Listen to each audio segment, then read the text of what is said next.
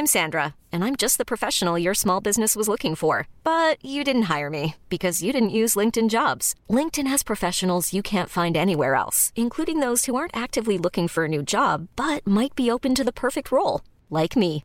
In a given month, over 70% of LinkedIn users don't visit other leading job sites. So if you're not looking on LinkedIn, you'll miss out on great candidates like Sandra. Start hiring professionals like a professional. Post your free job on linkedin.com/achieve today.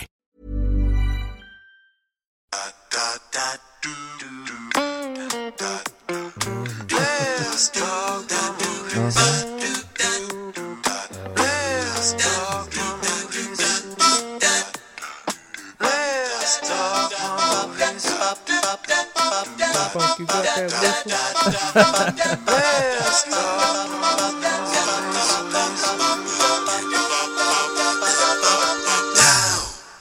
What's up, everybody, and welcome to another episode of Let's Talk More Movies, show where we try and talk about movies, but now they talk about anything and everything else.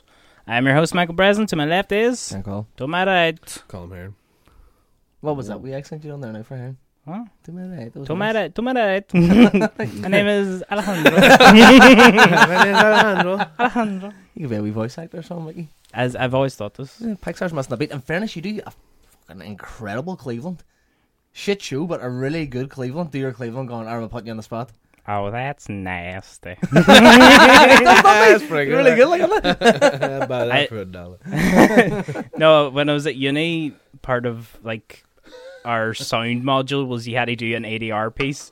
So I chose a piece from Cleveland, the Cleveland show, because I could do the voice of Cleveland and I could do the voice of the bear. so, Do the Bears voice. um, fuck.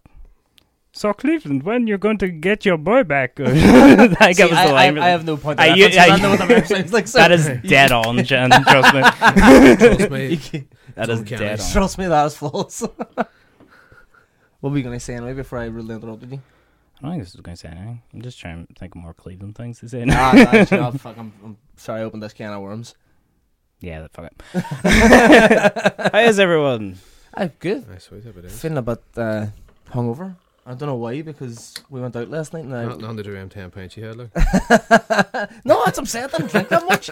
I think it's the You, age. I, you say this all the time. Like I don't like. You think, oh, just have a couple of drinks, and then you have like a ten glass. Or something. In fair, I didn't have a 10 glass last night, Michael, but then when I was chatting I'm to you earlier on looking the here phone... at the th- a, a 10 glass and there's a third left in it. Like, so putting two and two together, like.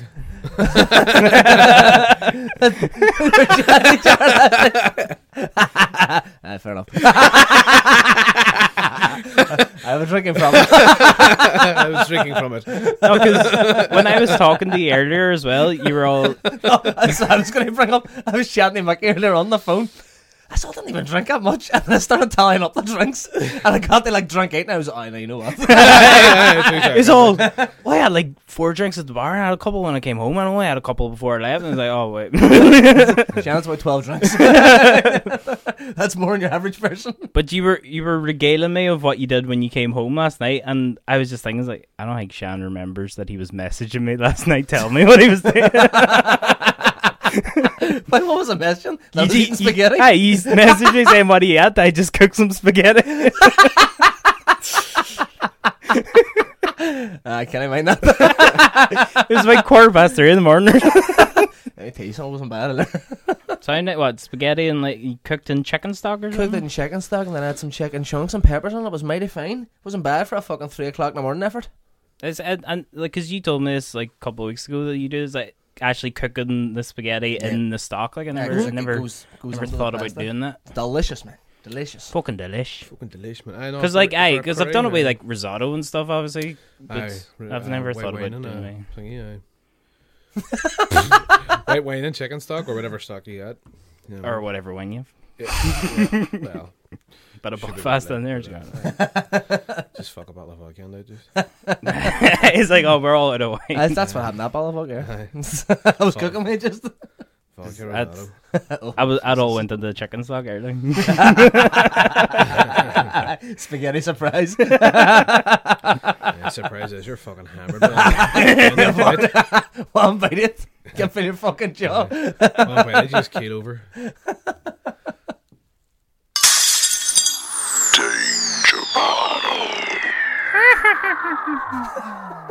Is that our voice that you're, I, I like to throw on a wee evil laugh. you're trying to get your fucking tight five down there? for your I think voices? type It's five. not, it's not a character you're working on, just Yeah. Old lady.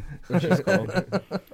But uh oh yeah, it's Danger Bottle. I I think uh, Danger Bottle's changed in the last few weeks. Mm. It was normally Just we- it's normally somebody buys a bottle of hooch, but uh, uh, none of us have money, so it's We're it's all we, coaches at the we've we've so- we've all been forced to become a bit more creative. It's let's probably, we spent we spent the podcast fortune that we amassed over the past year and a half. It's a master of invention, Mick. Two pound eighty seven. Uh, That's how we're up to now. I think It was it was kind of lingering at 85p for a long time. couple of quid like. As, as when when it get when it When gets I to- get offered for my fucking Xbox. I tell you about that. Oh, wow. this this is a beautiful story because you learn so much about Shan and the CEX show. Went up to CEX uh, the other day, Sex which shop. is uh, the sex shop, which is essentially a, a pawn shop. Was James on? That's, I don't know anybody who works in there to be honest with you.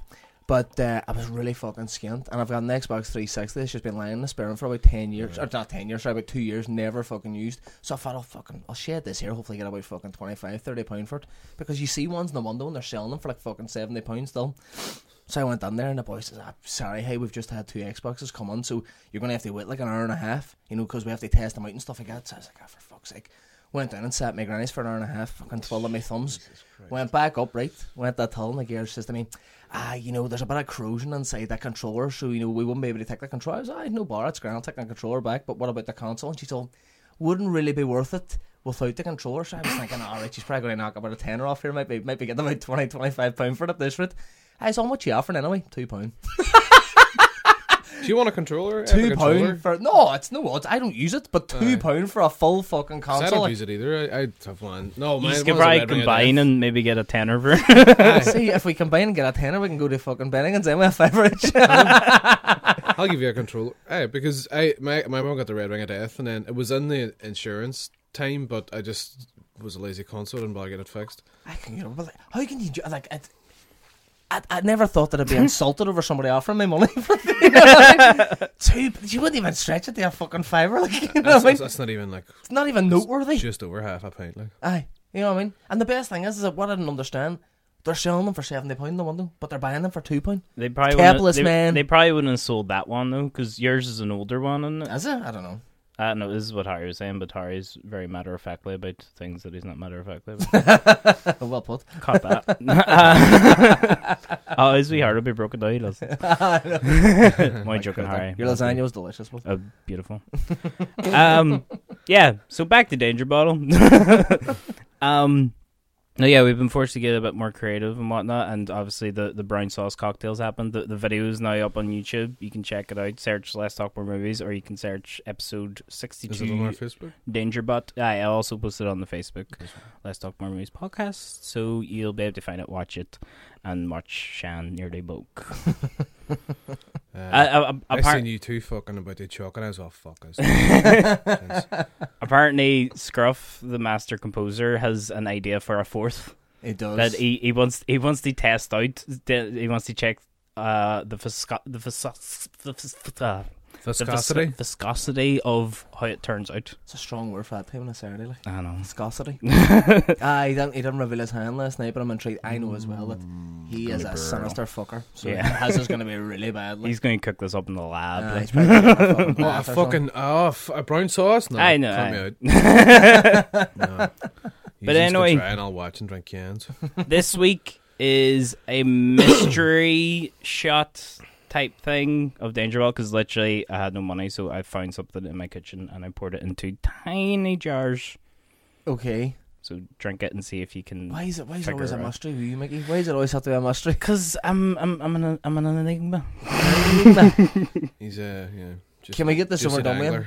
Because uh, after last time that brown sauce, I don't trust you too much, and And no, it's not bad. It's literally just pure alcohol. Are we on the same thing? I know it's all the same. So just you t- taste it and you'll know what it is. This Right. actually smells nice. Did you oh, make this? Nah.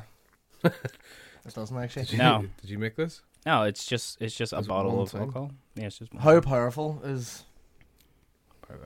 Is this, forty p forty p? 40p? is this the fucking 40 Dutch or the German stuff? No. I'm going to take a wee sip just. And then maybe- Citrusy. Yeah, that's citrusy. notes of citrus, It's notes of citrus. They're my favorite notes. Ah. what the fuck is that? what the fuck is that? just part of me dying. Just Oh my god! Just describe it. What's what's what's going on? What's the it tastes, it sensations in tastes your sort mouth? like it tastes sort of like vodka, but it's quite citrusy. But it, it leaves a fucking serious burn. It's burning me the whole way down, burning me deep. Come on, What man. is it? I think I've I, tasted, I think Heron will know this. I think I've had that Is before it- though. yeah, burn you coming out of definitely your have. veal. Is it that corn stuff? No, No. literally just oh fuck, whole shot. Whole one gone. I put an afterburn on there. It's nice, so it Uh, I don't mind it. clears, But it clears out the old sinuses. Like, you know. You What know is what it? it is? I can't remember. It was- Orange, orangey Ah, it's orange. Or, what is it? Quantra. Ah, Cointreau. Yeah. Oh, I seen that ball last week. Is your sister not gonna be raging? Aye, probably. Although actually, I was talking to her the other day, and she already assumed that I had drank it all, and I was Ah. like, "No, it's still there." And she was like, That's "Oh, the sweet, good I'll one. come around and get them." I was like, "Well, you assumed I drank it." I Like, don't know about. Might as You well can make a fucking nice drink it fucking this stage. Cointreau cheesecake, I can you? Mm. Mm, That'd that'd be be nice, nice, actually. eh? Wee boozy cheese. Joel's Carrot cake. That's right. Ooh, Michael, oh, I a love quant. carrot cake. I love how you, slowly but surely this has turned into like a food podcast. We're just talking about it. I love- Although I will bring up, just speaking about cheesecake, that Michael's wife to be Oh, Jill done an absolute. You're right there. Fuck, sorry, Six. Sorry. my my dog Jesus just scared the fuck Christ. out of her. I had a bit of skin peeking out uh, just at my shirt there, and I felt something like, I was, what the fuck? that?" oh, she licked you. Aye. And then I was all, what the fuck? And then I felt a hair. I was, oh, Jesus. it's alright. Giving you a wee wash, just. But Michael's wife to be Jill made a fucking absolute Titan Kinder Bueno cheesecake last week. Kinder It Bueno was- it was. God dang good. Was it made from Kinder Bueno, or was just she got the ingredients to match or whatever? No, aye, she just fucked on a Kinder Just made a cheesecake, fucked a Kinder Bueno in it, like, you know, It's my favorite kind of cooking. It's not just fuck it fucking- all in and- Aye, one pot wonder. Why not? no, no Michelin stars here, like. Have you drank your Cointreau? I did it. Lovely. Aye, you drink yours. I have to drink a rest now, do you? I don't really like it that much. Damn it, you fuck. Down the hatch, you fucking cunt. Yeah, that's nice though. It's orangey, But it's just, it's not, it, I don't think it's in my taste. so you don't like it. Aye, but I respect yeah, but it. uh, I you, respect you it. can appreciate you I can appreciate where it's coming like- from. Like. Aye. Okay, what have we watched this week, folks? I watched uh, Fistful of Dollars. It's on TV. Have you ever seen it, Mike? Is that the one where they paint the town red? No, that's High Plains Drifter. Oh, okay, I've seen that one. People would say it's like the f- the fourth one, but it's not. It's It's like on a Netflix, ghostly kind of thing, isn't it? The, like it's not. It's similar, and obviously you can see that, but they're not only. But it's like a It's kind like of a, a, a spiritual companion. it's a spiritual companion. It was my favorite. But it's I mean the, companions. the character's dead on at the start, doesn't he? And then he comes back to life to come to this town. I, I like So- the, the very spoilers for this film is like you see like the gravestone or some shit at the very end. Aye, aye. But uh, I know Fistful of Dollars. It's the first in the what they call the Man with No Name trilogy or the Spaghetti Western trilogy. Yeah. Uh, it's Clint Eastwood and it's directed by Sergio Leone, and it has Gian Maria Volonté as fuck because he's he's on the he's on the first two, but he plays two different characters. But uh, I know it's just a really it's it, it's one of these things where uh, there's a teacher of ours we've talked about a few times, Brian McGillway said it's a very simple story made very very well. And I think that, that's kind of what it is. I mean, it's essentially if any any of the readers out there, it's uh, it's Got a reader. Dash- Dashiell Hammett's Red Harvest. It's pretty much the exact same story of a character goes into a town and starts to pit two because the town's very small, but it has two powerful families, and uh, he starts to put them off against each other and this kind of thing, and uh, ends up getting kind of caught up in himself and of working for one family while working for the other and pretending that he's not and all this kind of stuff and all. And um, Is that why it's called Fistful of Dollars? I can still about money. I mean, the whole thing's about money. Like it's about how he, how he makes money. He's just a he's a kind of just a fucking con artist, really. Yeah. But he's a very very fast shot. You know, he's, he's very quick with a gun. That's a film, isn't it? Quick with a gun. Something like that. Quick in the dead. Is that the Gene Hackman one? Quick on the dead. aye. Yeah. But um, That's a weird. I know it's very good. It- It's I mean it's it, it's one of these films that because everybody goes the good, the bad, and ugly. Because it's the third one, it's the biggest one, and it has the Civil War, and it's a big two and a half hour. It's a fucking epic, like, Mm. and it's brilliant. Um, everybody thinks about that one, but the second, the, the the other two are just as good. The first one, I think, is probably the tightest. You know, it doesn't really fuck around much. And there's not big long sequences in it or long shots in it. But um, no, no, it's it's very very good. Uh, the thing I always always wondered about that trilogy though is, um, because in the second one, there's a character called Lee, uh, character played by Lee Van Cleef, who's in Escape from New York. Escape from New York, and uh, he plays. I think they call him Colonel Captain Mortimer, or Colonel Mortimer, right? And it's it's sort of hard to tell because he's in the third one as well. It's sort of hard to tell whether he's playing the same character in the second and the third one, because in the third one he's just called Angel Eyes, Yeah. but he is a colonel in the the army of of the. oh, I can't remember which army he's in. He's, he's either in the. He's, it's not the Confederate army. Shan, Yep. which army is Lee Van Cleef in in The Good, the Bad, and Ugly? Is the Confederate army or is it? Sorry, hold on a sec. uh, I think it's Pride. I can't really remember. It, it probably would be the Confederate because sovereign states and it takes place around Mexico and stuff, so they'd have more access. I can I can Wikipedia it now or Uh, whatever. Like. Do you think right? Because you know, you know, how Gian Maria Volonté plays. You know, he's a baddie in the first one, Mm-hmm. and this, and obviously the spoilers. He dies at the end of the first one. Clint fucking takes him down, and then in the second one, then he's obviously not playing the same character because it's impossible. Yeah. He's dead. But I'm wondering in the second one and the third one, is Lee Van Cleef playing the same character? I don't know. I never read that much. I always just assumed that it was. I see. Well, because that's like Is Clint playing the same character? Well, though, he's, he's, that's why they call it the Mama No Name Ah, trilogy yeah, it's- because it's it's, essentially vague, just like- the, the three of them are kind of just fables, really. yeah. Because the first one is called Joe, and that's only because somebody calls him Joe. You know, he never says that's his name. And the second one he's called uh, Manco, and that's the name he uses because he's a bounty hunter, and that's the name he's using to fucking cash his checks. Really, that's it. Mm. And then the third one, the boy just calls him Blondie. Yeah. It's fucking Eli Wallach. Yeah, well, I, I wonder is it is he the same character? But uh, no, just saying because it's Right, well, it's nah, nah, but it seems it nah. Because it says here I know because he's Angel Eyes and then he's Captain. He's more, but, Aye. but he's a colonel.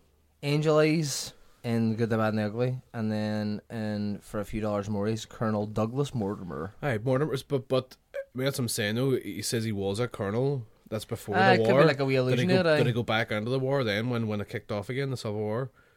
That's what I Yeah. always wondered. Do you know what I mean? It could be. I mean, like if you read But it why like would that you way, be it does calling sort a of fit. colonel Angel Eyes? No, it's it's a nickname that's given to him by uh, Eli Wallach because he calls Clint Eastwood Blondie and he calls him Angel Eyes in it. Clint Eastwood never says his name like. Yeah. The- It's the, the, the only scene that you can kind of figure out maybe did he know him or not is uh, because uh, Tuco and Clint Eastwood get fucking busted and get taken into a concentration camp where Mortimer or Angel Eyes or whatever runs and it's it's so subtle it's hard to tell whether they know each other from before or not Yeah. but I mean, he brings Clint Eastwood on this, uh, and I think he just knows because he knows of him or something. It's hard to know whether you know they know him, but he talks to him like f- fam- familiarly.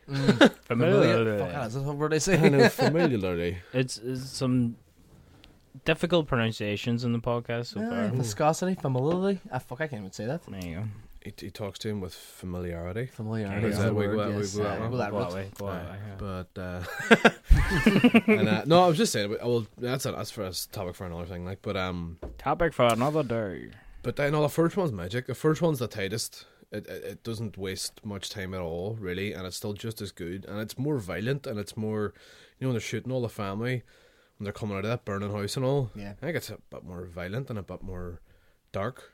Well, I must the, rewatch the first two. 'cause it's first been two are fucking so amazing, like. fucking long. We should stick it since on I've the seen film club. We definitely should. I. The Aye. good, the bad, and ugly in general. We get a fucking crowd like. Aye. But then in my class, they show like for We a should few go dollars show the more other stuff. two. Yeah, the, 'Cause sec- they're- the second one's badass. do like. you weird ever because do you ever three of think them we could do a trilogy day or something like an all day kind of thing? class Now, well, when we get this public domain thing, I know out there, we can do all day trilogies. Fucking and the right, we fucking can. cows come home on a Sunday.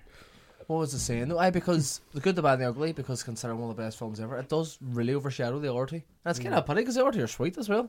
The two, that's what was exactly why I was saying it because I just flicked it on as well. It's a really hard film to turn over because it's that it's music's that good, uh, the editing's that good. It's so original, the sound of the guns, and also specific to those films. And it's just a Sergio Leone, like he's, he's fucking lethal. Genius. But, But- um, As, as you were saying, like you, you feel like the first one's the tightest, and then like the second, third kind of got a bit bigger and more. well, they they, they did, but not, not. It's not. It's not that they got they got more elaborate, right? But, do you, But but do you think They have longer sequences. I think it's because he liked long sequences, long musical sequences. But do you think that's him getting more kind of creative freedom as they were getting Aye. bigger? Hundred percent. And so, like, he, he was keeping it, the first one tight because it was the first one, and they didn't have as much Pretty control. much, probably. It was his. I think it was his first English speaking film. Yeah. Like he's Italian, he's an Italian director and all. But it was his first English speaking film, like.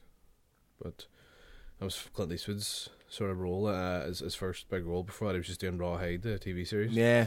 Alright. And uh, he's allergic to smoking, which a lot of people don't know. he's like, because famously in The Good, the Bad, and the Ugly, he smokes cigars all the time. And he was just like, he was smoking a cigar and he was like squinting. And then Sergio Leone was like, I do that, for do that. And the scene He's is like, I can't help it. he goes, well, for the rest of the film, he's on off the rest of your career. because that's that, that's class looking. Also, that, that, that just looks like you're kinda, that, that looks like a real character face. Like, Allergic to common sense as well was uh, comments this week are to be taken under consideration, Why, what- but we'll not going go what on the that. fuck was he he's saying like now? he's saying he's pro Trump and like Trump knows what he's doing. I know. I think I think that the the whole angry old man character, eh, Clint Eastwood has just become that now. Like you know what I mean? he's just become a better bastard. He doesn't want shit to change. Actually, not. He wants to change back the old conservative fuck. It. He's pro guns and all that shit. Oh, too, like. I, didn't realize that. I was kind of disappointed because Clint Eastwood's a fucking badass and I love him. Like, but then, yeah, well, you always say, well, not get on there, but you always separate the, the politics and the man's work. Like, but it's So- just sometimes you do sort of think like, obviously, I mean, Dirty Harry's it's, it's too ridiculous about Yeah. walking near me a big fucking dirty three fifty seven Magnum. The fucking you know the force of that gun could fucking like sling you on your back like it's a fucking serious Would piece kill of an fucking Even a shit, like. recoil could fucking do your arm on, like, unless you fucking Aye. really grip out it. Like, uh, They're mental like and and then as we remember we had this conversation before American Sniper and all about um, you know, Bronco Billy and all like and those are those are cynical American films. yeah. But it's sort of it's hard in a way.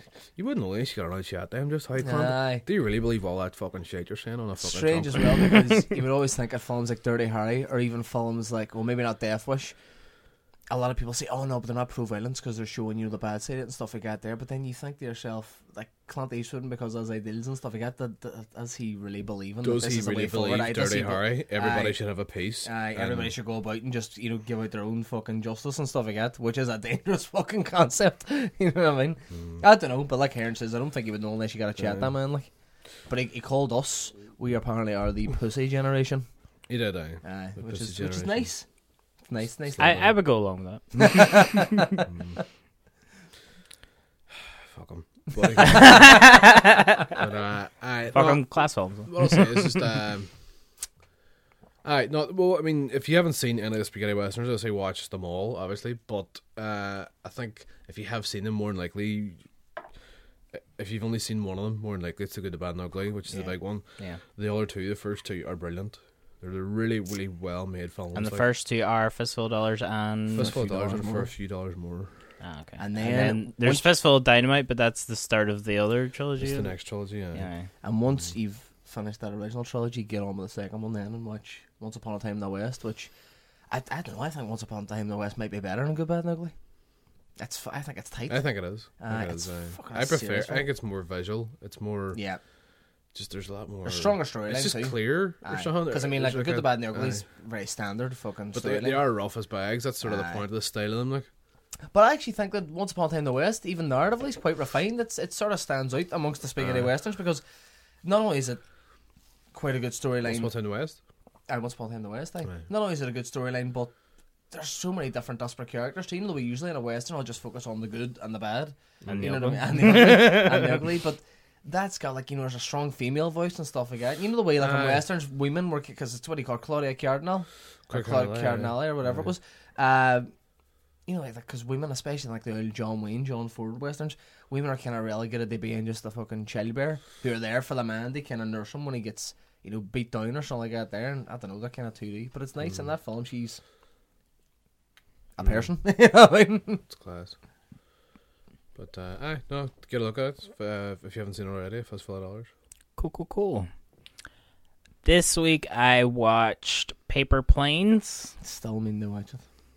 I did it just come on Netflix or is it Uh, on last Netflix? week, uh, should we mind we found it at the same time when we were Netflix hopping? Netflix haven't. It's it's a it's a fun pastime. You don't actually watch anything. You just spend an hour looking through Netflix. Yeah, I am unemployed and I do it daily. Looking for them hidden gems. And Although I did find yesterday that uh, Cocaine Cowboys, Cocaine Cowboys is on Netflix, and I've always meant to watch Is it. that meant to be good? It's a documentary just about the kind of drug trade in the seventies and eighties. Apparently, it's supposed to be like it's like an epic documentary because it's like fucking two hours, forty minutes long or something. I've always meant to watch it, but but I come up with for a documentary like. But uh, no, I'm only joking. Uh, I am thinking about giving that a go. But anyway, gonna talk about your film. I know it's like go from cocaine cowboys to paper planes. The most fucking opposite films. Oh, paper. Actually, actually, I should have looked this up. Um, go and look up for me when it came out because I think it's pretty recent. I think it's, it's not like last year. So my phone is about die. I'm a three percent. Fuck, can I get this information? Oh Jesus Oh, Christ! no. Anyway, Um, continue on. Find out what I'm nearly sure it's like 2014 or something. But yeah, it's an Australian film about. Is it? No, I'll be watching that. It's an Australian film about this kid who. I Oh, get. for fuck's sake, I typed paper planes in the Wikipedia and got the Wikipedia page of actual paper planes. fuck's sake. IMDb, man, IMDb. Nah, I'm, I'm on it. Here we are, paper planes film. Uh, actually, it was released 2015, so it was last year. There you go. But yeah, It's it's. a 3D family drama. What the fuck? I've completely misread this film. I thought it was like a small American indie. no, it's Australian.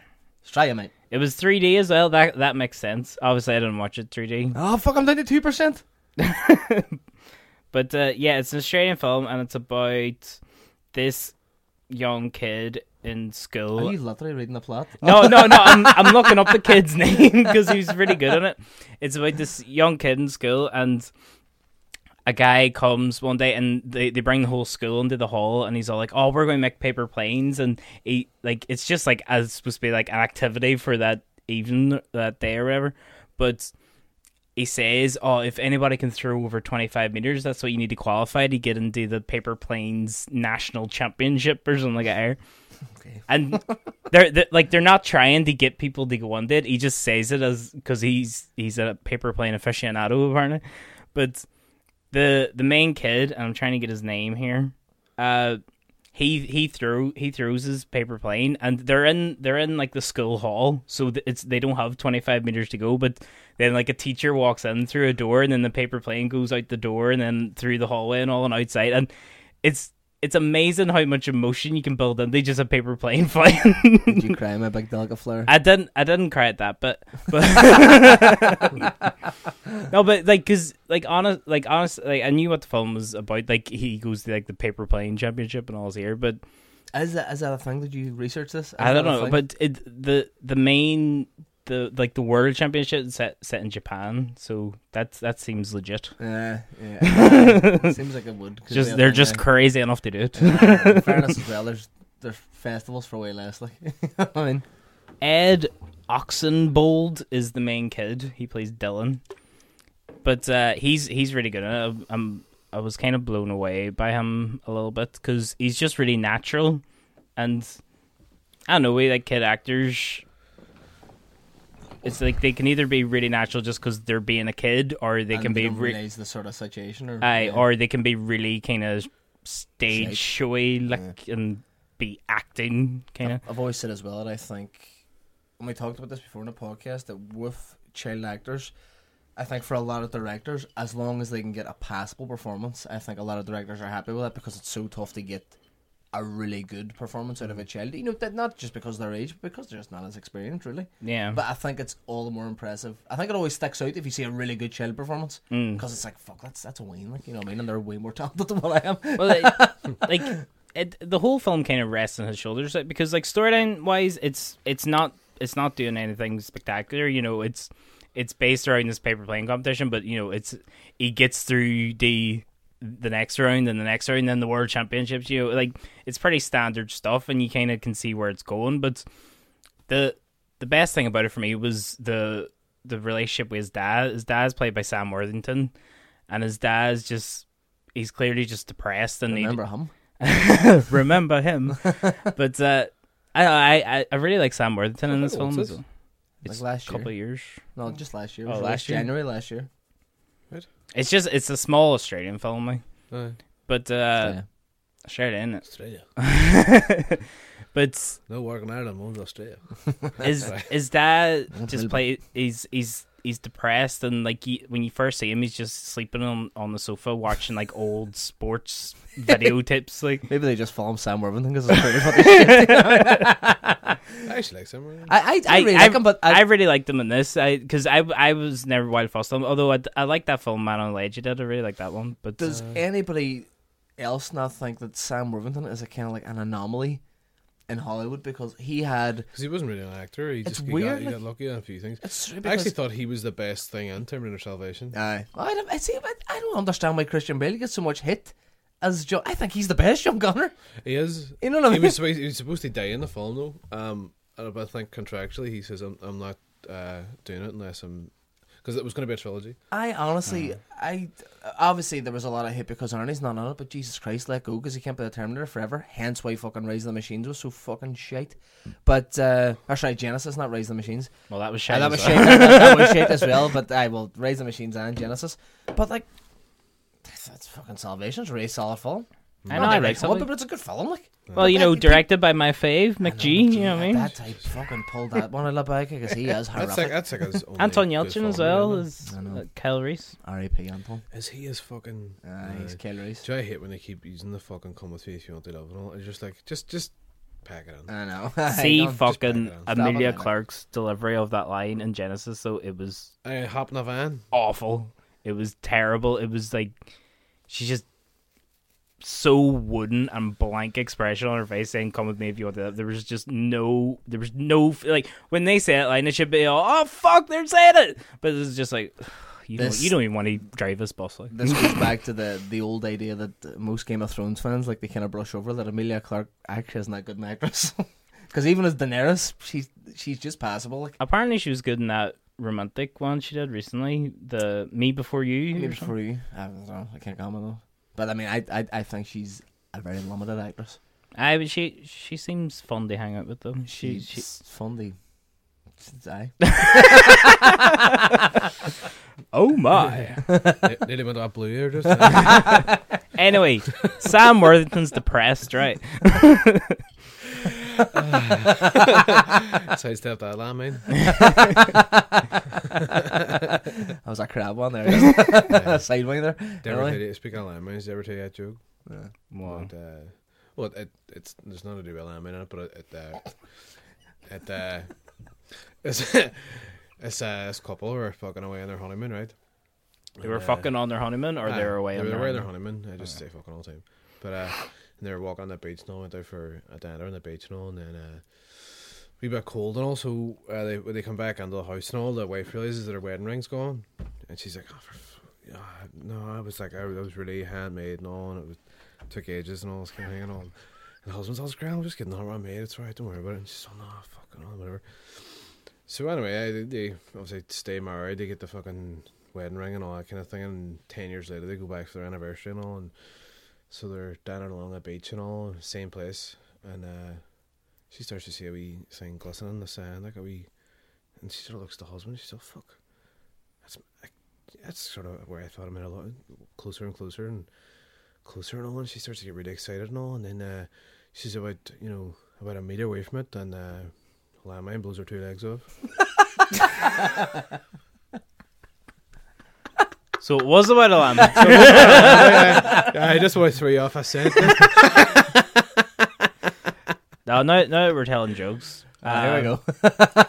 No, Look what you've done Chris, now. Chris, who has been on this podcast before, and he was he was back he was back a few weeks ago. There, he told this cracking joke in, at the film club. the president. Aye, It's fucking belter. That's a belter. go on, you tell it here. and I can. He's all uh, this boy fucking gets busted and goes to prison and all, and he's just it was just, it was like a petty crime. It wasn't what everybody gets sent down to this fucking really hard prison. He's just oh, for fuck's sake. So he gets into the cell, this big fucking meathead boy, and the boy's just all fucking. He's all right. do you want to be mommy or daddy? He's all, for fuck's sake. So he says, no, I'd rather. He's all, I, I, I don't know, I'd, I'd, I'd rather give it than take it.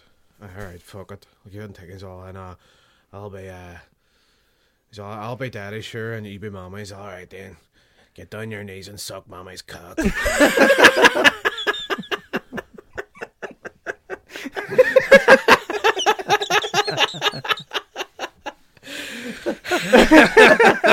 Powerful stuff. Uh, so How this all came up when I'm talking about like a sweet, charming Australian film about paper planes. fuck's sake. Sorry. CD man, just you're associating yourself with lunatics. Like I've always said that, that you have to surround yourself with lunatics. That's it. You've only a wee spark of madness. You gotta keep on it in. Go ahead now with paper planes. No, the the thing that kind of that I really enjoyed about the whole film is just the father son relationship and Sam Worthington's depressed and he like he he he doesn't want to go to work and stuff and he just he's sleeping all day and just watching old sports videos and stuff and Trying to get acting jobs. but the kids just trying desperately to connect with him and he's he's doing he's like he's bringing up the paper planes thing and well like oh like I have a chance to be in like the national final and all and it's like and there's a few sparks of Sam Worthington's like right here I'm I'm, go- I'm going to help you and he shows him like an old an old video of, of something he's all like that's that's what you need to do and he tells him to like study everything that flies and all this here of crap. And there's a few sparks of that he's he's trying but uh he always gets just pulled back down into his depression and there's just there's one just really nice moment where uh his son's leaving him a, a message on on the answer machine but Sam Worthington's there listening to it he just doesn't want to answer the phone and the way the kid delivered the line it was it was just so natural and just so just just a way a person would genuinely say it. It wasn't overly sentimental or anything, but he just said to him like, "I'm I'll, I'm sticking with you," and just from the way their whole relationship's going and just what's that, what you know Sam Worthington's going through, and when he hears that and he kind of it kind of breaks his heart a bit that the kid's thinking like that and stuff, and it's just it was a really nice moment. Are you crying? Roasting. Shan just started fanning himself. He's like, Sorry, I'm really warm. But Liz, you- you're describing this very beautifully. no, it was it was a really nice moment, and like ultimately, like the ending of the ending of the film, it's it's pretty standard. You know, you can see where it's going to go. But the what the thing I, I didn't 100 percent like about the film is it presents these ideas about competition and competing. Like there's there's the dickhead kid that all he wants to do is win, and if he doesn't win, By any then means possible. Aye. Usually, uh, I like the, the Nelson Muntz. he like he he just sees if he doesn't win, then he's a he's a loser, and there's no point in competing. And all this here kind of crap. like just standard stuff. They Like, do that standard trope as well. That he's got like a really overly competitive dad as a coach or something. no, his his dad's actually really nice in it. Is- All right, that's no, no, no, that one. I know because they kind of turn because his dad's like a super successful like pro golfer. Like Ah. anytime they go to the competitions, everybody wants to take photos with him and all. And then the kids all like like this is my moment. This is when I become a champion. And, all. and then he's like, you know, it's really just about having fun with it and all. And he's all shut up, dad, and all. what would you know? But- Nelson Muntz. Simpsons? Aye. Yeah. Crack, Don't- don't- cracking out all. don't, don't put that one in your type five. That was that wasn't as that's- impressive. That was no, underwhelming. I. I, I didn't give me uh, my full commitment. Anyway, what was I saying? Aye, so aye, they they ha- they they present these ideas of competing on, and they have the dickhead kid that all he wants to do is win, and then there's this Japanese girl that's in the finals with him, and she she doesn't care about winning. She just wants to make something beautiful. Like she's all and doing like all origami, Origami stuff, stuff. and stuff with it as well. Because there's there's a lot of paper folding in this film, but it's it's kind of cool just to see all the different stuff that they do with it. It's pretty cool. But uh, I so they're presenting these ideas of it's not about winning, and you know it's about taking part and just having fun with it, and just uh making something beautiful, I suppose. But where the film ends up, like it kind of just disregards that. It it doesn't have the strength behind those ideas. They actually kind of fall through in it. Yeah. So I've I, that kind of fell down for me a bit, but and the actual final bit is it's so cheesy and corny. I loved it, but, but it, it is actually all like Jesus Christ, this is actually happening. Bit much. I bet much, but You need packing a bit like. pack it a bit. But the the the strength for it for me is the Sam Worthington and the kid. that I can't remember, Ed. What is that? Ed Oxenbould. They they have a in. Strong name. It's, it's a really good relationship that they build up, and I I think the kid's amazing. He's he's just so natural, and he like all he wants is just his dad. He see him. He just he just wants him to pay attention to him, and I want that that's why that's why he's doing all all this like you know what I mean and it's it's just it's it's class Lovely. All, also his granda is hilarious and like I can picture his granda being an Alan Alda sort. Am I right or am I completely wrong? oh more more more of a Stan Lee sort a Stan Lee sort. an Australian Stan Lee I would say I like no because when you first meet his granda like his granda lives in like an old folks home but you, you find out in the first meeting of his granda that he's basically like an a gigolo for this old old people's home I like him already. It's because you just see him with this old woman, and the kids are like, "Oh, who's that woman?" He's like, "Oh, I was just helping her out with on." and, and then they have this whole conversation, and then the granddad's all, "Oh, I, this is me now," and knocks on the door, and this other old woman comes out, and the kids are like, "You going to help her as well?" He's oh, all, No bother. it's, but the granddad's just he's just hilarious at it as well. It's pretty. he's a lot of fun. Lovely stuff. But yeah, it's it's cool. It's on Netflix. Check it out. It's only one hour thirty six minutes with credits. That's what I like to hear. so another third in. But Fuck uh, off. this week I watched Central Intelligence. Um, What do you reckon? I, I, do you know what? I don't really like Kevin Hart that much, but Mm. I fucking, I, it's surprising. Do you know what? I think Kevin Hart's good. He just he just keeps picking shit films. Uh, it, it- because I seen him. I remember you were chatting about him in Five Year Engagement, and he's a wee small part in that there. But it's nice. You know what? I think that my main like about the film, I was saying it to you last night, Mickey, is that Kevin Hart's not doing Kevin Hart. For once, he's the straight man. You know what I mean? He's playing the straight man, and The Rock is doing the sort of dutsy, over the top Kevin Hart sort of thing, which The Rock can do really well too, because he done it in Pain and Gain too. I And he's loved him in Pain and really- Gain, He's the he was best thing class. about Pain and Gain. Yeah. The, the Rock is just for Kevin Hart's good. He kind of won me over, but because I don't really like a lot of stuff. Actually, I don't like any of the stuff that he does. And then I love The Rock and everything because he's just charisma, fucking personified. He can do everything. Like I love as well. I was on his Wikipedia page the other day, and you know the way we always call him like franchise Viagra. That's it's on his Wikipedia page. Oh, that, really? that's one of his fucking nicknames, It's a franchise Viagra. official thing. But uh, no, it's good. Uh, basically, all it is is Kevin Hart was like the coolest guy in high school and stuff like that. But then after high school, he just kind of got stuck in a rut. Got a job as an accountant, married his high school sweetheart, and never really kind of achieved anything he wanted to achieve because at high school, I think he was like a a star basketball player or something like that. I, I think it's basketball. It's some sport anyway. He's a star at. Aren't But you a little short to be a basketball player? but then Star Wars paraphrasing. at at univer- or sorry, at university at high school, The Rock was like really overweight and like really sort of camp and listening to really like shit music, and he was bullied and stuff. And the very start of the film's him being thrown out during like the the levers do for the high school naked by all these fucking jock bullies, and Kevin Hart kind of helps him out by giving him his jacket to cover up. And it turns out then that obviously The Rock lost all the weight, became this Adonis. this Adonis uh, became a CIA, CIA agent uh, called Frank Stone.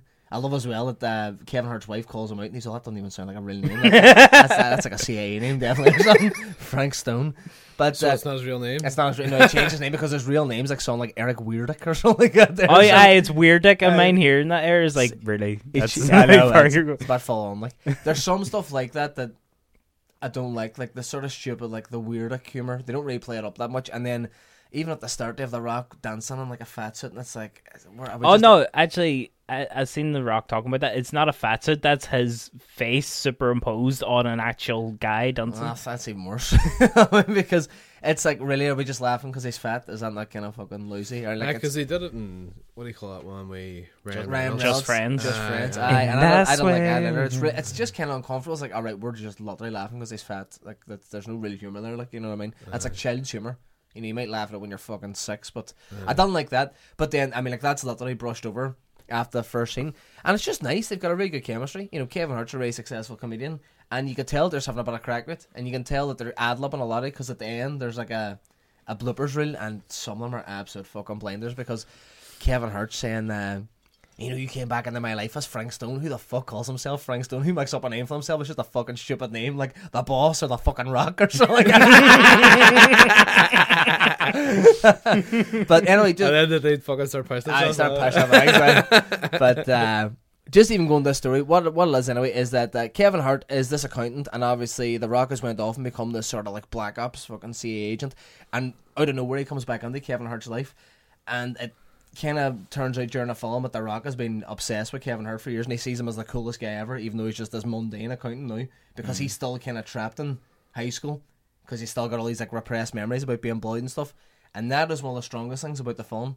Like The Rock has this sort of line that he keeps repeating anytime that he just kind of hulks out and starts battering boys and goes all Jason Bourne like fucking uh, Kevin Hart says. He's all uh, there's one thing I can't stand it's bullies, and I think nobody likes a fucking bully. Well, he he was actually bullied, wasn't he? The Rock when he was a kid, like he it was Possibly. overweight and stuff. I think. I don't know. I'm not quite sure. I know he I- I know he did have wood problems when he was younger, but it, I don't know. It's just a nice thing. I, I I think that nobody likes bullies. I don't think it's addressed that much in films, but he kind of he's like a defender of the, the, the little person, and it's it's cool. Hmm. That's actually it. I think they say that exact line in Paper Planes as well. Nobody likes bullies or something. Mm. Because there's there's a there's a couple of instances with bullies in that as well. There's a cracking I one. think Like, most Clint Eastwood films address bullies. mm, Yeah. actually, one of Uh, my ne- nearly uh, all of them, too. no, but quite a few of them. one of my favorite A form lines of it. ever in any like film, TV show, whatever, is from one of the last episodes of Deadwood, and it's Timothy Olyphant. He plays the main character in Deadwood, Seth Bullock. And this boy's kind of rode under Deadwood and took over, and he's just bas- he's really rich, so he's strong arming everybody and beating them down and basically bullying the whole town. And it's- I think it's just Olyphant's delivery, but he's literally like he's he's that angry. He's like the words are just about fitting through his fucking teeth because he's just grinding his teeth at this boy. But he's all I never met a bully that couldn't shut his fucking mouth. And he's just standing over this boy about the wheel on him like because it's like he's finally been caught. And it's always the fucking thing that it doesn't matter how big a bully you're always going to meet somebody bigger. You know what I mean? They're always mm. running. They'll always be caught out. Like, but anyway, that's going on the whole thing about bullies. Uh, Fuck good fun. bullies. Fuck bullies. Is it kind of like Rush Hour? Not not as over the top. I thought it was going to be more over the top because the CAA and stuff like that. But it- it's it's well grounded. I think that's why I liked it too. That it wasn't too mad. You know what I mean? Um, Christ, I always forget her name. Amy Ryan's, I think, from uh, Gone Baby Gone, who she, she got Oscar nominated for. She's like a CA agent chasing her, and the whole thing in the narrative is that you don't know if The Rock is mental because he does seem like really off the cuff, and it's like you know has he went mental from you know being in the CA for years, and because he was bullied, has he turned and become the Black Badger, which is this sort of uh, narrative plot point, or is it the CAA who are the Black Badger who stole these files, or is it The Rock's former partner who's played by Aaron Paul, but it's basically just a cameo who's the Black Badger, and then you don't find out until the end. And when you find out at the end, it's pretty predictable, like you know who the Black Badger's going to be. It's, It's more Kevin Hart, don't know. no, no, it's not. I don't wanna spoil it, like, but uh, it's pretty predictable who the Black Badger is. But it's just fun, kind of getting there. And I think the whole the whole film just kind of relies on their chemistry and charisma, and it's really fucking good. Like, there's actually an unbelievable. But I, one of the few times I was fucking laughing out loud. But The Rock is getting tortured by the CA, and uh, Amy Ryan is like fucking battering his hand on with a hammer, but you don't actually see it. He's just sitting there, but all ah, ah, and screaming and stuff like that. But then Kevin Hart breaks him out. And they're fucking battering boys and stuff like that. They're about to break out of the CAA warehouse. And then Kevin Hart's all, yes, put it up there. And he puts it go up and high five. And the rock's all, yes. He puts his hand on his fingers all the fucking place. he's all with there two seconds. He just cracks them all back and he's all, forget about that. but uh, you know what? I enjoyed it way more than what I thought. And nice, easy chemistry. And there's like a good sort of anti bullying thing in there. It's not like laugh out loud all the time, but hey, it's definitely it's enjoyable fun, very watchable. If enough jokes to get you through. Enough jokes to get you through, and even not even at that, it's not even just like all the jokes are passable. You know, you kind of get a snicker. Some of them are, are pretty laugh out loud, like you know what I mean. Like it's it's good. Well, does I it like does it make you more excited for the Jumanji reboot? What both of them are in? Uh, Shut up. yeah. Yeah, The Rock and Kevin Hart's in the Jumanji. Also, uh, I just wanted to mention this too. Directed Central Intelligence by one of the strongest names I've heard in a while, Rawson Marshall Thurber. Jesus. What a name! Also directed uh, Dodgeball and We're the Millers. Oh, that guy. Mm, and I like We're the Millers. And I like Where the Dodgeball. Miller's funny. Yeah. Yeah. So he's, Dodgeball's it's, it's, he's three for three now. Is that the only three he's directed? Nah, no, he's done a lot of shit. That whole, that whole striptease fucking scene that we were in you're just like, what the fuck is the point of this? It's pure just gratuitous. Like, 'cause No, Jeff because Aniston, like, it's like Jason Sudeikis even just stares at the camera and he's all, you know, like they compl- they they completely call it out. Like, Aye, they just Aye. chucked it on because it's Jennifer Aniston and they think that's what people It's a want to big see. flash dance, sparks fucking thing Aye. on it. Aye. and then she kicks the guys in the balls, Uh, something like sounds like Suki's having a toss. So he's getting all that. these Just scratch. scratching herself in the vagine. What? okay, we shall move on to topics.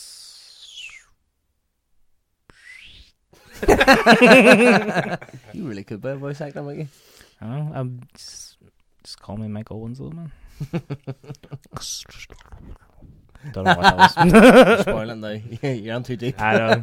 That's when you pour water on the sink, just. I'm old faithful of. That's pretty good too. Man I've had hidden talents, Michael Breslin. My I can do that too. Alright. Spiteful cunt over. I've, I I've, can't do it. uh, a friend of mine taught me how to do it during an R- RE class once. RE is religious That's where you learn the education. most, surprisingly. Not about RE, but it's because you're not listening. But uh, it's where you, it's where you learn how to become a man. One of the funniest things. How many times have you used that in your adult life? Even when we're on a budget, we still deserve nice things. Quince is a place to scoop up stunning high-end goods for 50 to 80% less than similar brands. They have buttery soft cashmere sweaters starting at $50, luxurious Italian leather bags, and so much more. Plus, Quince only works with factories that use safe, ethical, and responsible manufacturing. Get the high-end goods you'll love without the high price tag with Quince. Go to quince.com slash style for free shipping and 365-day returns. Ever catch yourself eating the same flavorless dinner three days in a row? Dreaming of something better? Well, HelloFresh is your guilt-free dream come true, baby. It's me, Keke Palmer. Let's wake up those taste buds with hot, juicy pecan-crusted chicken or garlic butter shrimp scampi. Mm. Hello Fresh. Stop dreaming of all the delicious possibilities and dig in at HelloFresh.com. Let's get this dinner party started.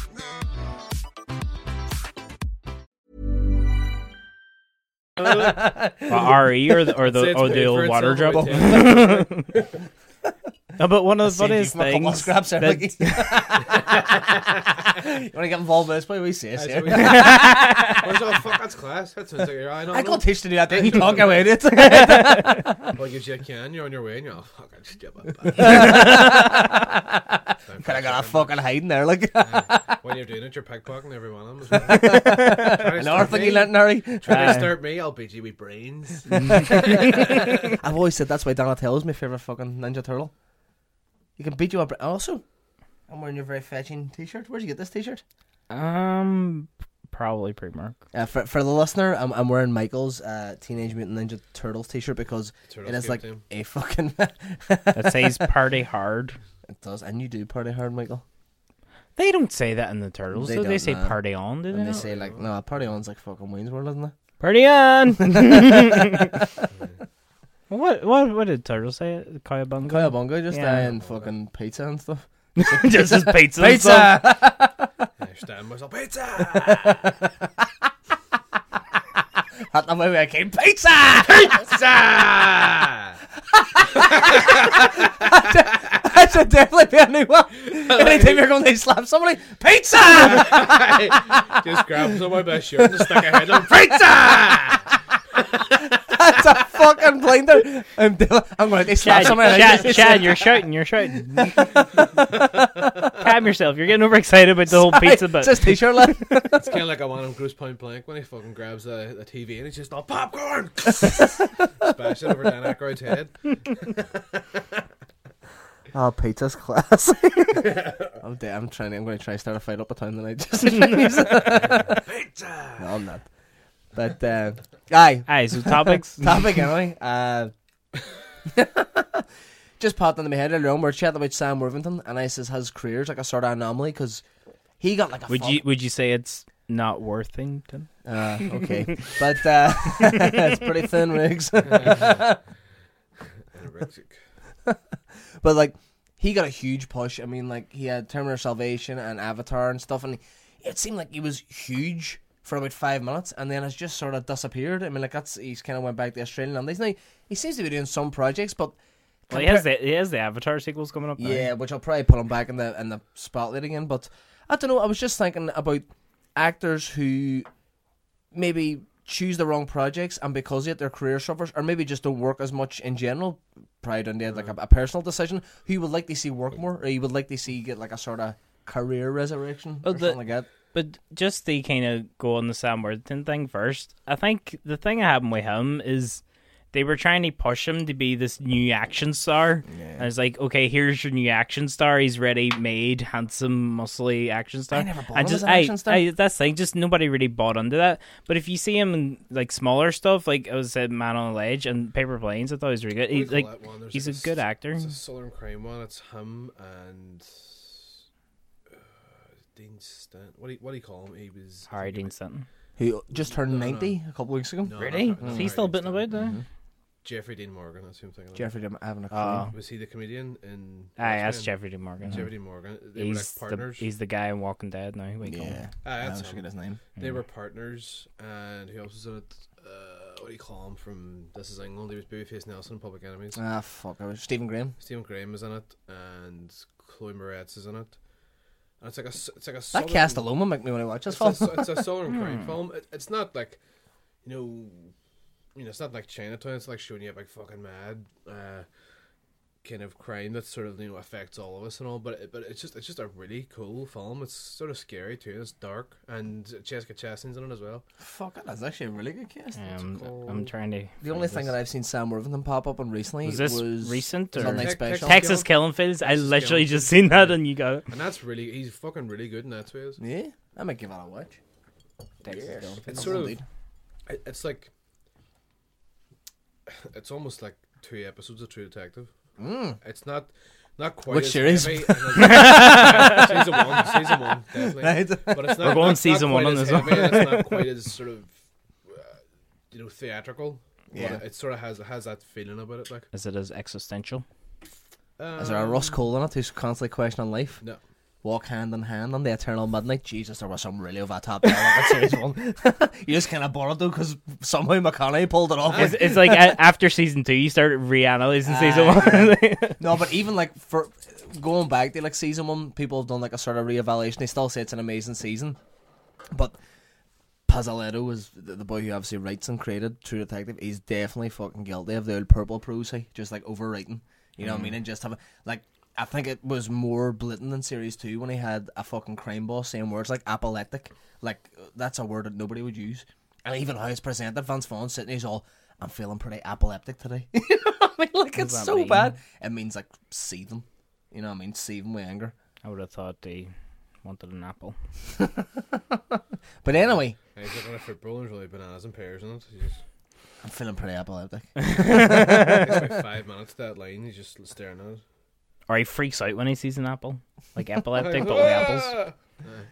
Uh, what was I? But anyway, back to back Hey, that Sa- topic. Sam Sa- Worthington. Sam So as, as Worthington. crea- it hasn't Peter because obviously he's going to be huge again with the Avatar sequel. No, but it's, he's he's doing stuff. he's doing stuff. But I'm just saying, an actor who you would like to see kind of not in the limelight more, but just doing more projects. You know what I mean? Or just maybe have a bit of career resurrection. Because until recently, for me, it was Mr. Russell or Kurt. But I mean, recently, obviously, with a Hateful Eight and Bone Tomahawk, it seems like his career, he's back in the public eye for the first Fast time. Like and Furious fucking too. He's Fast and in Furious. the new Guardians of the Galaxy as well. He's that's right. He's going to be Peter Quill's dad, isn't he? Yeah. Is he not playing like a, a moving planet? Aye, he's like the personification of a planet or something. it's that's gonna be weird. Fuck, it's just a planet with Kurt Russell's big face, isn't it? Just Well, no, I think he's an actual person, but they're going to have to explain why a planet is a person or something. It But- seems mad. but- They- but they'll my- drift into kind of what do you call it? Uh, Jesus, Hitchhiker's Guide and stuff. And all. It's sort of that's what was good about Guardians of the Galaxy. It was sort of really daft in parts like that. Aye. I think. Uh, so space well. opera, one might say. Sp- No, it's not. no, no, because I actually meant to bring this up because when we first talked about it, none of us actually really knew what space opera meant. You took it as like an opera in space, but space opera stems from soap opera, so it's melodrama and stuff like that. Air just in space. Anyway, what are actors Would you like to see back on top? No, going back to Kurt though. Mind, I I watched uh, Big Trouble in Little China, Go on. and he did the same wee moment that Peter Quill had in Guardians of the Galaxy. Obviously, he did it first, but but uh, it's oh, it's it. It, well, well, Peter Quill's one is like, oh, you might know me by another name, Star Lord, and like who? And it's like Star Lord, man, legendary outlaw. But he, but Kurt Russell does the exact same thing, and uh, Jack Burton. I and they're all like, "Who the hell's Jack Burton or whatever?" Uh, But it's just funny that now they're going to be father and son, and they That's they, they You what? share that wee It was moment. probably deliberately inspired by Big Aye, Trouble in I'd Little China, so. and then they Aye. probably went, "Who who would you pick?" And then somebody went, "Obviously Kurt Russell because that's he's inspired by that." you Uh. J- James Gunn has been planning this for years. Hands down, Jack Burton is one of the greatest characters ever come out of this Jack film. Burton. When old Jack Burton, Burton goes goes in. Jack Burton, yeah. St- one of my favorite scenes, I think I've mentioned this podcast before, but deserves a second mention, is see when they're kind of given the mystical powers at the end before they go on to fight the, the fucking, I can't even mind his name, but the bad fucker, the, the bad boy. The bad boy. Uh, mine when they're in the lift going up and fucking it just. It just starts to hit, hit Kurt Russell, but it's class because it's almost like he's coming up. It's like he's winged or something. He's all. He looks right that way beside him. Where he's all, "How you doing?"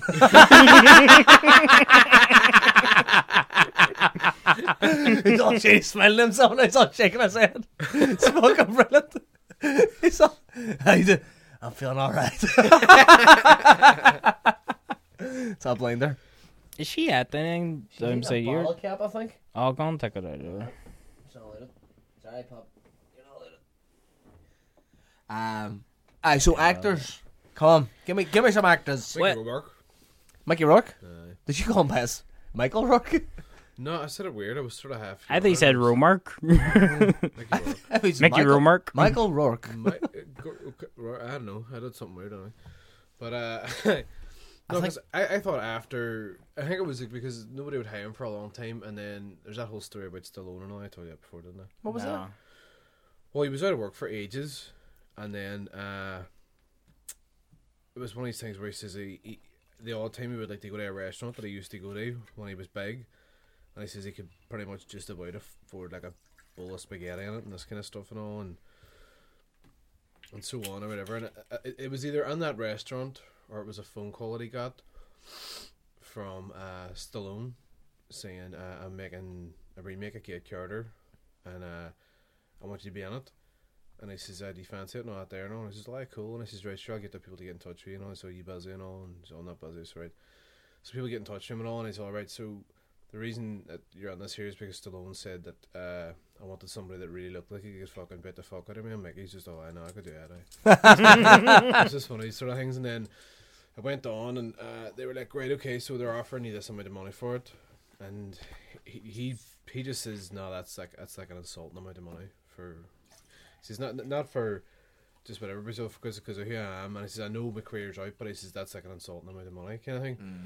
And so he says, "No, I'm not going to do it. Just out of respect for myself, this kind of thing." And then uh, Stallone rang him back and said, uh, "Why, why, why do you not want to do it? Is it, is it because of the money?" And he was all, "Aye." And so uh, Stallone says, "Right," he says, "We'll get the money sorted. I'll, I'll, I'll get it. You know, we'll, we'll sort something out, and I'll get somebody to call you back." And so about a few hours later, he got a phone call back and he says, "Right now, you've got you've got the money that you that you want." Like, because yeah, he says, "What price do you want?" And he says, "Well, you've got that." Ten million. So he said, uh, "Right, sure, I'll see you on set and this kind of thing." And all. And he landed up on set and all this kind of stuff and all. And uh, it was one of these things where uh, I think it was a producer or a first AD came over and he says, "Do you know what happened there?" And he's all, "What?" And he's all, uh, "Stallone paid the difference out of his own pocket to get you in the film." Which is fucking really Fair cool, fucks, like. then, mate. Yeah. Because they could have went for loads of other actors, especially actors who were probably fucking I hot at it's that because time, like it's really hard to insure him because of like things in the past and stuff like that there and all and like it was boxing and even- shit. Aye, and then The drug abuse. like I oh no he wasn't he wasn't that big he was never that big a drug No, I suppose alcohol. It- it was- really. No, the the main thing was after uh, a prayer for the dying, um, which was an MGM film by Bob Hoskins where he played an IRA character. It's not a great film, but Mickey Rourke thought it was like one of his best films or his best I bet sure he's fucking crazy about the show doing it a million pound there, right? Like, you know, and uh, he he thought it was one of his best films and this kind of thing and all. And the studio didn't really like it, so he says, "No, we're not really going to get back this. We don't like it." You know, it's they mm. still put it out, but they didn't promote it the same way they promoted his other films. And apparently, he fucking lost the fucking head and went publicly and named names about this fucking producer's an asshole and this whatever and all. And he's getting sick of the Hollywood shit, and he started calling, he's like calling Warren Beatty a pussy and all this kind of stuff and all. and just saying, he's, I hate these fucking kinds of people and all. And just really, Went on that one just. pretty much, and just, burnt a while out of bridges, like. And then I was literally just but they say he's just burning bridges. pretty much that's what happened. And then, like, obviously, he couldn't get a job for ages. He made all these sort of small sort of films and stuff, and he didn't really get any money out of it. And then, uh, he obviously that Get Carter thing happened, and then later on, then like Robert Rodriguez started casting him. So Robert Rodriguez cast him in Once Upon a Time in Mexico, and then as Marv in Sin City. Tony Scott cast him. He was a small part in Man on Fire, and then he was a bigger part in Domino and all. And like directors were starting to sort of go, "Right, fucking, he is good." Like so, just whatever. And it, it was just he was kind of blacklisted and all, but I thought it was building up to like, like the wrestler. Like the Yeah. wrestler is an amazing fucking film. I love the wrestler, but. Uh, the thing that's annoying me is that after it, I thought that was him back, and he's going to be making He's- like, uh, he has quality sort of film faded away after again. Quality film again, and, and it just didn't happen. uh, he done Iron Man 2 and then just kind of faded out. That might have brought him back down a Dented bit. him. you know what I thought about Mickey Rourke, and I think it's a perfect example of, of someone that we're- we're looking for, someone we're he talking says they, about. cut- he says they cut out all his good stuff in Iron Man 2. Aye, which Friday's fucking the only good stuff in the film. Well, but it's yeah. it's a kind of strange say. one about Mickey That's Rourke because I think with Mickey Rourke, and this sounds awful to say, but because like the plastic surgery and how his face looks, you can only really cast him in certain sort of roles now. You know what I Mm. mean? Because he is he's he's very strange looking, and as well, he seems like a sort of.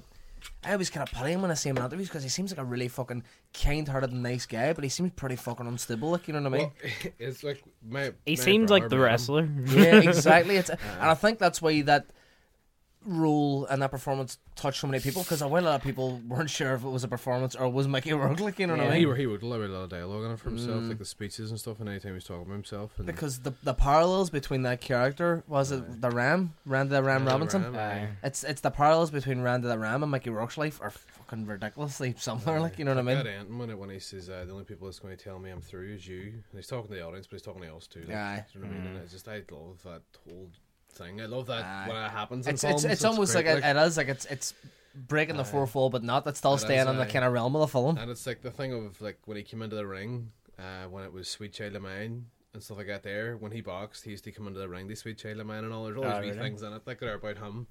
And the the song at the very end was a Bruce Springsteen song written specifically for the film. Oh, I, I know this. He gave them for free. Uh, they went to like a concert and all, and Bruce Springsteen said, "Oh, kind of got this fucking song and all, whatever and all." And he says, "Oh, do you have it?" Uh, It's, it's mad. A, Darren Aronofsky film was a while at it. It was just built on chances. Like originally, uh, he came to him and says, "I really want you to do this part," but he says, "We've got another actor which we can get money on." But he says, "Your name, I can raise fucking no money on your name at all." And it it really takes a fucking an act, a director with fucking tenacity like him, like Darren Yeah. Aronofsky to go right.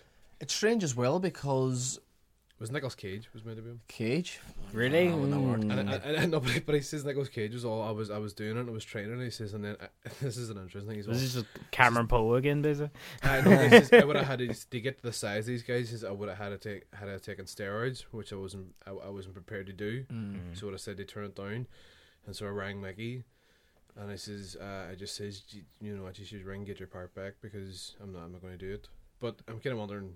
Did Mickey take steroids then? Or? I'd, I'd say I'd but say Mickey's so. big anyway. No, he's, I- he's I- big like and stuff like I, that. there, but I'd say for for, a man Nicolas Cage's like, kind of frame, like, because even the most built he's ever been is in Con Air. Like, and even in Con Air, he just looks like still a sort of thin guy with like He a is- couple of muscles. big, Look, he's got even even the the family. Ah, man, but I he's mean, like- big, like, but big like- shoulders and all. Like uh, like Aye, he's Mickey was tall, saying, like Mickey Tall Rourke's man. got like a s- an actual bulky frame, like you know what I mean. He's, he's a big guy anyway. aye, because But, Whereas Nicolas Cage seems pretty wiry. You know what I mean? why when you're presenting brother, that Mickey kind of Aye. wrestler. Never too, yeah. No, My brother, uh, he was. My brother's a big boxing fan, like, and he was. He's he's been to Wildcard Gym, which is Freddie Roach's gym, and uh, I think it's in Venice Beach, in in California. And uh, this was this, the first time he was over. He had a like a Dottie t-shirt on, and all, and then Roach started talking to him about Dottie and this kind of stuff, and all. Don't give him fighter, you.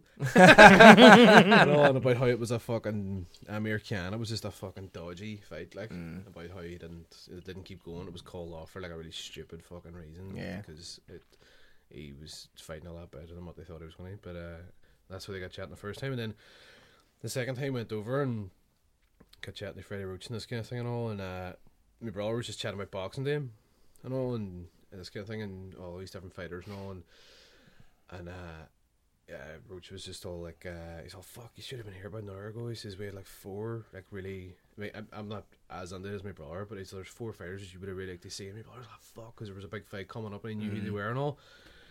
And then uh, he was, oh fuck, I don't know, and he's all, uh, so here, sure, do you want to see me, me gym down the stairs anyway? And he's just all, ah, well, alright, I don't really putting you out. And he's all, nah, fuck it, it's grand. No, he's all, this is where I train Pacquiao and train, you know, all these different people. I think he trains Cotto as well, does he? Aye. This is where I train Pacquiao and Cotto and there's no press and stuff and all. And he says, sure, mum, go downstairs, mum, check it out and all. And they were halfway down the stairs and he says, oh, I Mickey Rourke's train down here at the minute. Seriously, I was all fucking, uh, because his friends aren't on the box and his friends are all, what the fuck do you say, Mickey Rourke? They're all there, all, and they started getting interested then. And then, uh, so Johnny went down that room anyway, and Mickey Rourke was bitten around the ring and all. And uh, then, uh, what was it? Roach turns go- goes around and he just goes like, "He's all, there's four air scares here to see." And he turns around and he goes, "Chucky Arla."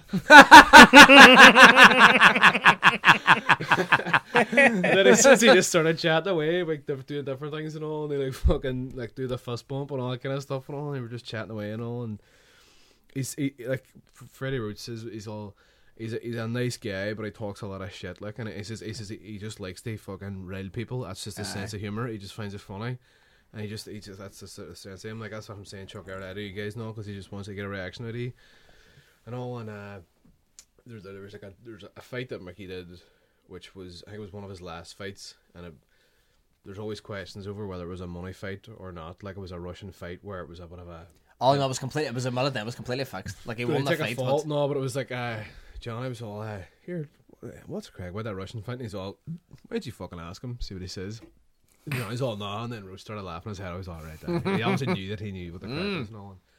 But uh, that's that's a mad one, really mad. But he just says he just loved the. Uh, like even when they were leaving, he's all, "I tell but tell everybody in Ireland they fuck off." And all, he just, he just, I don't know. He, he said even though he's mad. fucking ridiculously proud of his Irish heritage, I know, I know. No, he just says, looking for a reaction. Back home, they fuck off because that's what everybody thinks it's funny and all. and, uh, it- but uh, he says it was a mad thing. He, he just said he was like one of the coolest people he's ever met. Like he says Aye. he just hang out and chat. He says he's a man's man. Like, but he just said he was well cool. Like, I think it's it's strange. Well, we we make it work that it does seem very personable. You know, what I mean, it does seem really nice. But then when you see him in talk shows, sometimes it just you don't know what you're gonna get. You know, it seems like he's a ticking time bomb sometimes. You know, what I mean, especially when he's got a couple. Because that time, man, he was on fucking. Graham Norton.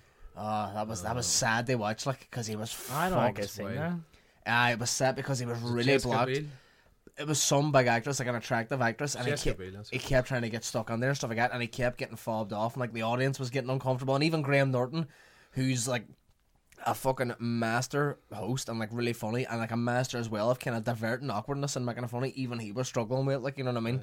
Uh, it, it was sad, but I mean, like I don't know. Mercury Rourke's a, he's a strange case because he had his comeback and then it petered out, and I don't know if there will be another comeback. Like he should have. I, I, I think there. I think there will. I think he should have won that. I, I do. I don't think he was If- robbed. If, I ever make it, I've, I've got a, an adaptation that I'm going to stack him on. I'm gonna I, I, imagine him as uh, Shelley Levine and Glengarry Glen Ross. Oh, that'd be fucking He'd be, class. he'd be amazing. He'd be really good. Uh, he's really good at playing like sort of even for a big guy. He's really good at playing desperate sort of types. it was one time we, we did it a few years ago, and it was because you obviously think of the Jack Lemmon thing and all, and I I did the Shelley part, and I was like, I don't know how the fuck to do this at all Mm-hmm. because I just don't want to be like Jack and I don't want to be like pathetic and all, and then it's sort of like. I just sort of thought him as like a prize fighter. Aye. And he's just he's just all like, you have to respect me because I was fucking there, and if Aye. you don't, and instead of being pathetic, it was just it was he was a bully. Aye. And he's out there taking punches every day from people Aye. rejecting him on the fucking a contracts and when stuff. you read it, sometimes like it, it- it's more like he's a bully if you read it in one way than he is. And I I, th- I thought of Mickey Rourke when I was doing it. I thought Mickey Rourke could fucking do it. You know, I always thought about like England Gray, Glen Ross, like Jack Lemmon in his prime. You would always see would be like he would have been like Ricky Roma, but without the charm because Shelley Levine's not that charm. It's like false charm where Ricky Roma. it's just dated charm. I did a charm, but whereas Ricky Roma, he, he's kind of he seems more natural with it, and it seems like he actually cares. Where you can kind of see through Levine's now. Maybe that's him just getting old and maybe getting lazy with it and stuff like that, not mm. thinking about it as much, or maybe it's because it's dated. But mm.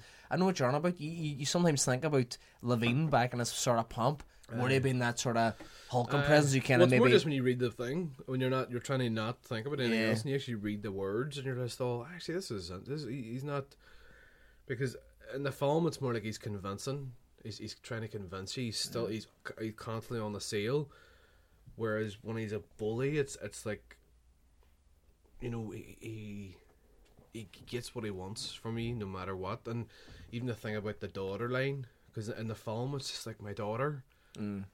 Whereas when I did it, I, th- I thought it was more interesting to just kind of go, like, like you know, he doesn't care about the daughter, Yeah. and he, he always that's always his last resort. Yeah. He just goes, like it's a "Hey, pity so, you know, my daughter, and it wasn't sad. It was just like you could tell it. You know, that's what I, that's what I try. You know, and that's the way. If, if you ever got Mickey Rourke to do, that's the way he, he should do. it, Like, That's you know, another actor I want to see do more Jack Lemmon, but he can't because he's dead. 'cause he's, 'cause he's dead, isn't he? Actually, one of my top four favorite actors. But going back, Michael, an actor, and we're probably going to have to speed up. So, an actor that you would like to see do more. Uh, Shia LaBeouf. I I'd say about In- Interestingly enough, uh, if I got uh, if we ever remake Glengarry Glen Ross, it'd be Ricky Roma, Shia LaBeouf. We're just we're just casting your. Shia fucking- LaBeouf's uh, Ricky Roma's meant to be thirty. Hey, you heard it here first. You know what I mean? Glengarry Glen Ross remake happening around 2022. Aye, that's and here's Ricky a cast. That's that thing. It'd be amazing though. it would, it would be good. If you would have said that to me two or three years ago when I only really knew him from Transformers, I would have told you fuck off. I, but seeing just.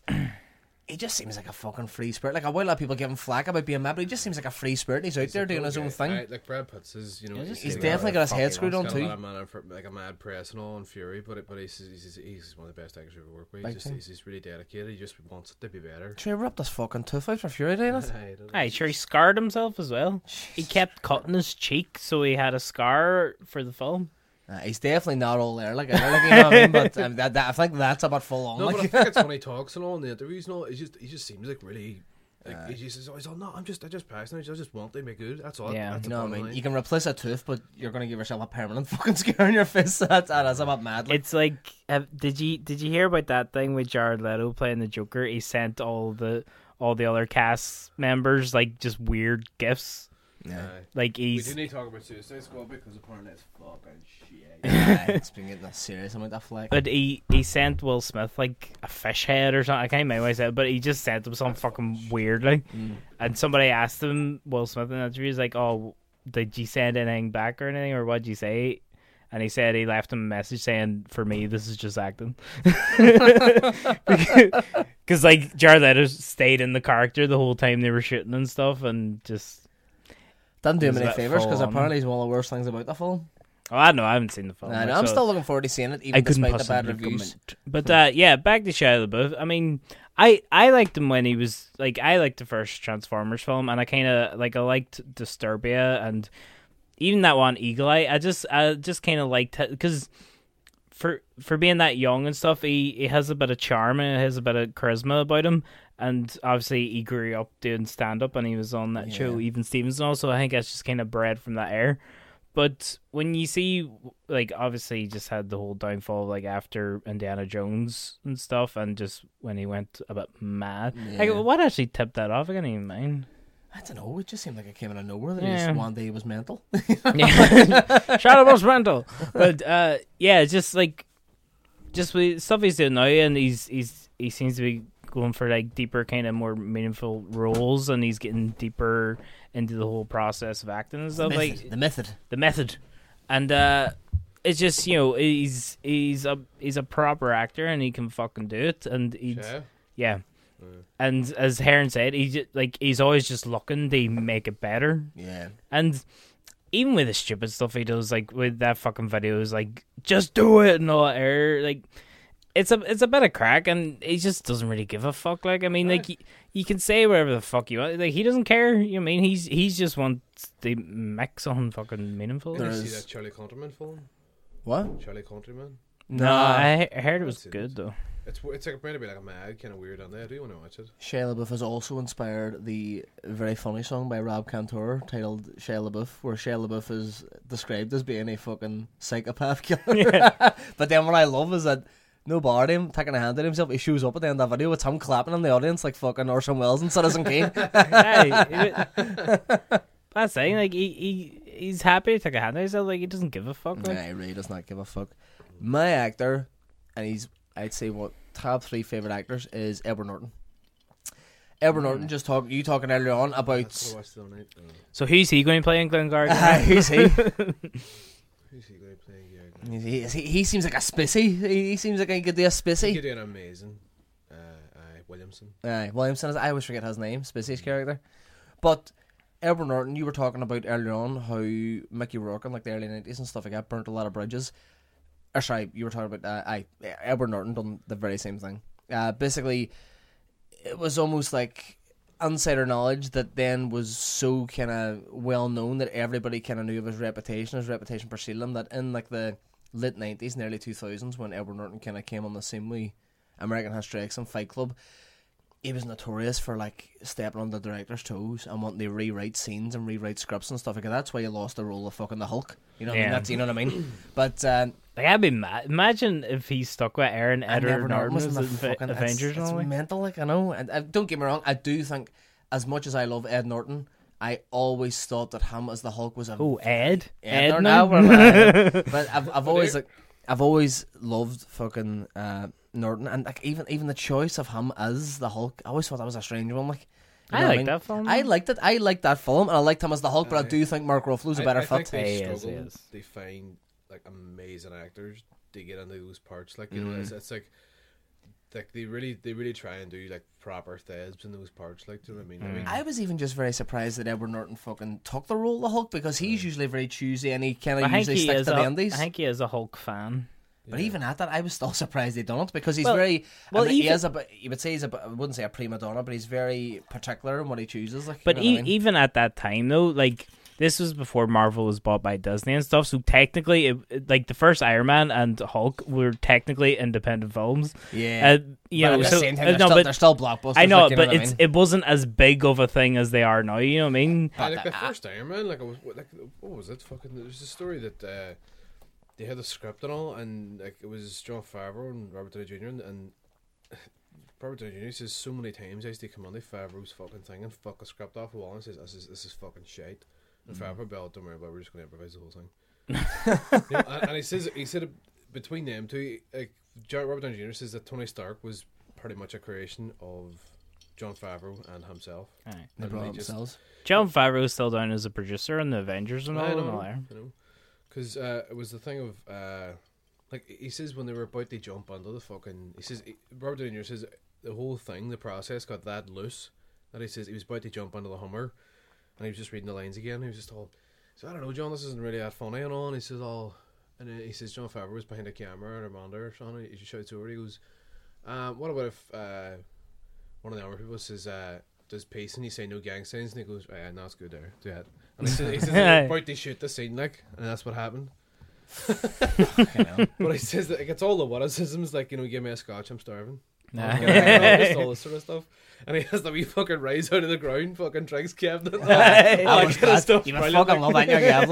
I've always wanted a wee bar globe. But anyway, going back to Norton, what I really did like though is that Norton was kind of I wouldn't say blacklisted, but he was put out the wilderness in the late two thousands, and he was doing like the odd indie, and I think that a lot of that was because he'd made a bad name for himself in Hollywood, and as well just through his own choice. He says himself he just kind of likes keeping himself, keeping private, and doing smaller films. But I absolutely loved how it kind of came full circle in Birdman because the character that Edward Norton is playing in Birdman is taking a piss out of his reputation. Yeah. And it's almost like, you know what? Because he never ever talked about it in interviews about this reputation they had, but he kind of went back to it then and, and just kind of point the finger at himself and was like, you know what? I was the prima donna actor. Yeah. And he's so good in that film too. He got an Oscar brilliant. nomination as well. He's Did he get fucking an so Oscar good. He got an Oscar nomination for that. Because Like, I actually watched him, that the other day. him and Ruffalo were nominated in the same category as like the two Hulks going up against each other. Green v Grey. I don't know why they didn't make a big deal of that, uh, uh, like in the Oscars. they could have had a some crack with that. Like. but the, the thing is, I mean, even if they did, maybe it's a wee bit of a sore subject for I everyone. may, I, maybe, maybe Norton's not too too Not too thrilled that fun. Ruffalo took his fucking Robert- job. Robert, like. Robert Downey Jr. like publicly said something like, "I was not a team player." And I was That's exactly like, what he said. He says he's not a team player, and it's weird for Robert Downey Jr. to come out and say something like that. Quite, like cutting, like It's quite cutting on as well. I mean, usually Downey Jr. is quite affable most of the time, so for him to come out and take a swipe at another actor, I was surprised at that too. But in fairness, I mean, Norton's probably it to himself too. Like, you know, I mean, he tried. Apparently, he tried to rewrite the whole script of the Hulk, and then he was trying to make. his, uh, like, a, a famous thing is that when he gets involved in the project, his production company is co-producer on it. Yeah. So they have the rights to order reshoots, and he wanted all these reshoots and stuff. Sure, even like I mean, that was the fucking reason that uh, Jesus Christ, what's his name? Is it, is it Tony. Kaye? American History X. Sure, Tony Kaye, the um, the director of American History X, Alan Smithee, that film. So basically, he took his name completely off it because of Norton, because like Norton apparently just tried to take over directing. But he wasn't. You know I mean? No, because I was I was actually watching it the other night, and I may talk about it in a minute. But uh, but uh, uh, I, uh, I no, just we leave that to the end. Aye, leave it. Leave it. So, uh, anything more in Edward No, I think it's just it's good that he came back a Birdman. I don't really know what projects he's got with Birdman. I, I don't know what uh, No, it just sounds like it was away in a trip. So I just that he came came back a birdman. came back in that, came back in that Birdman Came Express. back, he Just was a fucking birdman. But th- it was just nice to see him back, and as well, I mean, like he kind of kept a career taking over. He, he was doing a lot of stuff with Wes Anderson, always like kind of Yeah. smaller roles. But it was just it was nice to see not only him back in a big role and sort of get Oscar nominated and get a lot of adulation again, but it was just also nice to see him kind of admit fun and, poke fun at himself because Mm. he's always came across. Even though he's one of my favorites, as being a really fucking serious dude, like you know what I mean, Mm. like no crack in him at all. Very kind of Andy as method and Andy He's an actor. an actor. my two at favorite best. films of his have to be American History X and Twenty Fifth Hour. Those are my two favorites love- of his. Like love Primal 25th Hour. Fear. It gets to be a pantomime, but I still love Twenty Fifth I, Hour. I, I mean, I think when he starts to morph into the other character in Primal Fear, it's a bit like it's it's too much. You know, I mean, it's nice sort of seeing the duality and that certainly break out. But he was nominated for that, wasn't he? his first ever film too, Hmm. first ever performance. At that point, when he got that film, he was working as a waiter. Hmm. You know what I First, mean? the first three films I ever seen of him was Primal Fear, Fight Club, and The Score. And in all three films, he's playing two different people. Basically. yeah, yeah, true. It's the weird. Score, the score's on the rhythm one too. I like that film. Aye, Marlon Brando's last film. Last I film. hate it too. Aye, I No, I like it. shit. Big Brando as well. He's fucking some size, not he? That's that's that's, Jesus, that's hey. You, you must get to some point point, be like, Jesus, go and look at me. Like, But do you know what? I Ty? need to do something about But- this. Like, But when you're that Brando's old, you still give a I've, fuck. I'm, I'm always the I'm I'm always at the fucking I'm always the opinion that see when you get to a fucking certain age because you've lived your life and you've just kind of fucking had to put up with people's bollocks and I watch your fucking time blah blah blah. You should be allowed to get fat as fuck when you're older. You know what I mean? Just eat whatever you want. You've lived your life, enjoy yourself. Fair enough, your health may suffer. you know what I mean? Well, you're that's just up to you're just waiting to die at that stage. Jesus, mate. Old people can have fucking fun too. no, but Old I'm saying no, but I'm saying what you're saying. Like if if you take that path, You're not saying what I'm saying. no, the, no, but no, because you're Hold on a fucking second. no, because you're you're saying once you hit a certain age, you can kind of just let yourself go and just fucking do whatever you want. And like, Hey, have a bit of crack. Like you don't give. Aye. I, no, I'm basically saying you don't care what other people think. I'm not saying that you're fucking waiting to die. No, but I'm saying no, I'm saying waiting to die in the sense that you, you, you you're at a certain stage where you don't care about your health anymore. You're just going to do whatever the fuck you want No, because I, I, I didn't mean like okay, right. well, but that's the way it came across. okay, That's okay, basically what you said, Jim. okay, Flair, okay. But yes, That's not condescending at all. Edward Norton, It was worse because it, uh, it was bare knee he touched. oh, mm, the knee. Edward Norton, Mickey Rourke, and Shia LaBeouf. So that's a three we want to see do more, and hopefully and they they're do. all going to be in Heron's remake. of Gary Grant. Who's Baldwin? Who's taking over Baldwin? Aaron's doing that. no, we'll see in the play script. It's not there. Aye. Baldwin. Oh, you you you adapting the play, not the film. No, we'll see the the the, the play the the Baldwin thing. The, the play's more like a Reservoir Dogs thing. Whereas you never like Mitch and Murray is this big fucking force that's just like oh we're fucked and all it's the boss and all, but you never see the boss. Hmm. The And, in a- in unseen. a way that it kind of is more interesting. So It's always more threatening. if you're Nothing to is adapt that, I would scary. leave out the Baldwin speech and just do- No. go straight down, hit the ground running. Fuck Baldwin. Colm Heron says. Mm, I didn't say it. But that's, that's right. Mike. That's about a fucking tablet. report. In fairness, like, Tom Hearn says "fuck Baldwin." Probably say the word fuck and Baldwin. Baldwin. two, separate, two separate times. Attach them together. Aye. Out out of the 64 episodes, you managed to fucking stitch me up just. Aye. Literally stitch some audio together. Recommendations. My recommendation is uh, Green Room. Oh. Just uh, it was only released at the end of last year. I think I talked about it in the podcast a couple weeks ago. It's one of Anton Yelchin's last films. Essentially, it is about a uh, punk band who go and play this fucking gig out in the, like the backlands. I think it's in like the Midwest America, but they don't realize until they get there that it's a neo-Nazi club, and then a murder. Uh, someone's killed in the club, and basically they're locked in the green room of the of the sort of the facility, and it's about them trying to break out and, and get out of there alive, and it's just really good. Um, there's really good tension. Patrick Stewart's on there, and it's just great to see him play against him because usually he's playing like the noble, kindly old man, but in this he's playing the head of a fucking neo-Nazi faction, like, and he does it really, really well. And that there's just there's some really unbelievable tense scenes, and there's some kind of sad parallels too. Now that Anthony Yeah. Elchin's died with his, his own life, there's a scene in there where he's all, "I can't die in here, I'm too young," and it just kind of gets you a bit more. And he's excellent as usual, and the people acting around him, I think it's can't remember her name. Imogen Poots, I think she's very, very good. well. Poda! She's got a powder. She's got a Poda. but, uh, aye, it's good fun. so watch it. It's from the guy who done Blue Blue Ruin. Ruin. And his next one's called Red something. no, I right enough. I Blue Ruin, Green Room, Red House. Red Man oh yonder. Anyway, your recommendation, sir. Uh, my recommendation is American History X. oh. Uh, it was actually just, just mad that it came up, but uh, I ended up watching it the other night. Uh, I just flicked over and I was like, oh, there's a black fella getting his head stomped on that curb. I was all, alright, Jesus. this is American History X. The infamous scene. Literally, It happens. They The do it first twice. They do thing- it at the start, don't they? And then they do it about an hour and it. no, but the the whole watch. bite the curb thing that just happens once, doesn't it? The whole- I'm not sure. Just to start the bit the curb, eh? No, because I think it happens at the end. too. It's so fucking. no, because it's the hell. opening scene, like, isn't it? Is it? It's no, it's, No, it's I- at the start. I haven't watched American History X in years. I thought that happened like halfway through. I know, but no, because he's like he's like having sex with a girlfriend and all, and then they see the cars being broken, and then he runs outside, and all that there. That's the opening scene. Uncomfortable I fact. can't I imagine. think so. Uncomfortable fact about uh, American History X. Edward Norton's character is it Derek Vinyard? Derek Vinyard. Derek Vinyard is the absolute spit of my day. and you know this. The tattoos and everything. I based on a real life neo-Nazi as well. Aye. And all that. Like I, I was reading, just you know when you watch a film, you start looking up the facts. Now, if you've seen it a million times, you don't- doesn't whatever. Aye. Um, I think it's whatever Edward Norton done on it, whatever it is. I think it's a fucking great film. I think apparently the director said that he edited it himself more on it. It's one of these things where. I mean, they're both artists and this kind of thing, and if Edward Norton kind of felt like, right, it's not that I'm giving myself more time, I just think that the character of Derek needs to be in it more. Do you know what I mean? Yeah. it's just like, come on, the fuck, get me in there, you know, and it's just. I, I, I think I think the fucking I think the film's fucking great. You know, I, heard, I read all these things like you know that uh, apparently he, he couldn't Smithee it. He, he couldn't do the director thing because he'd spoke publicly about it, so he had to keep his name on it.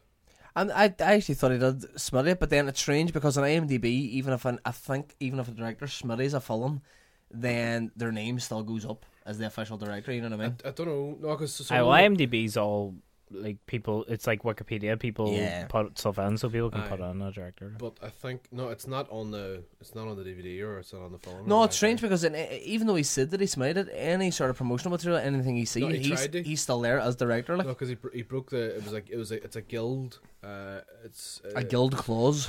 It's a guild clause. If, if he goes and talks about it and uh, talks publicly, I think he went to Variety or something and told them how how he had said he had a shit time working with Edward Norton and this kind of thing.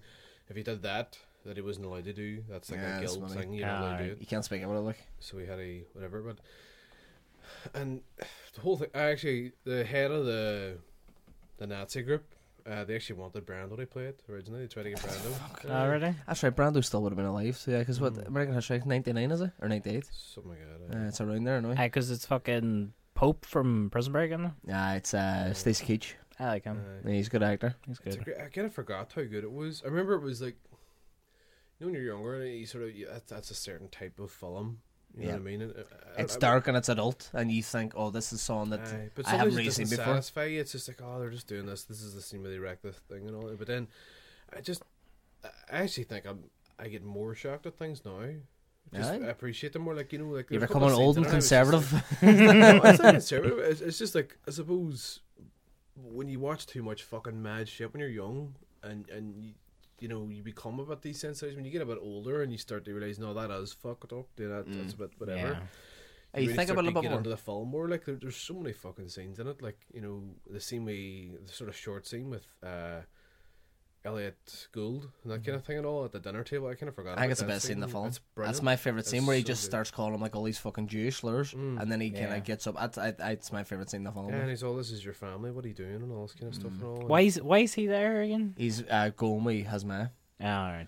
and all, and he starts calling him a cake and all this kind of stuff. Ah, and all, it's it's, like it's he's really, it's a mad scene and all. And then I think there's a beautiful line in it because uh, he just says, "I'm sorry, this isn't going to work" to the mother, and all, and then no, no, what does he say? He's all, he's he's gone, he's lost. Mm.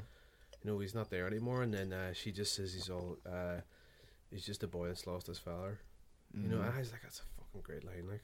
You know what I mean? And it really Mm. Yeah. summarizes the guy. And my favorite thing is, is, is at the end when uh, when he says, "I'm starting to think that the reason nothing happened to me was because of you." When he says to his his friend in prison, the black guy, Yeah. and he I, and that's that's one of the best parts of the film for me. It really, it really. Even just, I mean, it's it's it's the logical way that the film would. Well, you would think it's a logical way that the film would go to kind of achieve some sort. I wouldn't say a happy end because it's definitely not a fucking happy end. It's, it is a pretty bleak film, but uh, It's the it, hope. it the just it's, it's it's the hope. I, and, and what I like about it is that it's not overdone. Obviously, he befriends a, a, a black and stuff like that there, but it's not like they're all fucking hugging each other and holding hands towards. Aye. You know, it's it's just on the very realist sort of way Aye. that they're looking out for each other and they're pals, but it's not over the top or rammed down your throat. And th- th- that was the kind of moment that I thought this actually to me has a similar quality to it uh, as Twenty Fifth Hour, like the score and stuff and all. It's big, and that's when I started thinking about that's the kind of film Edward Norton really does like to make tho- those big things that are questioning any problems that are wrong with America and stuff. And those two films specifically, and even Fight Club in a mad sort of way as too. Yeah, well, it's questioning capitalism, like, you know what I mean? And uh, no, I, I, the one thing um, is, that's I think maybe they had the problem about Donnie Brasco when he says I'm I'm not uh, the most important scene in it, where he's just all uh, you're becoming like them. He says I'm not becoming them, I am them. That to me should have had a lot more weight than it. Aye. It's the scene when his brother shot him when he's holding him in the toilet.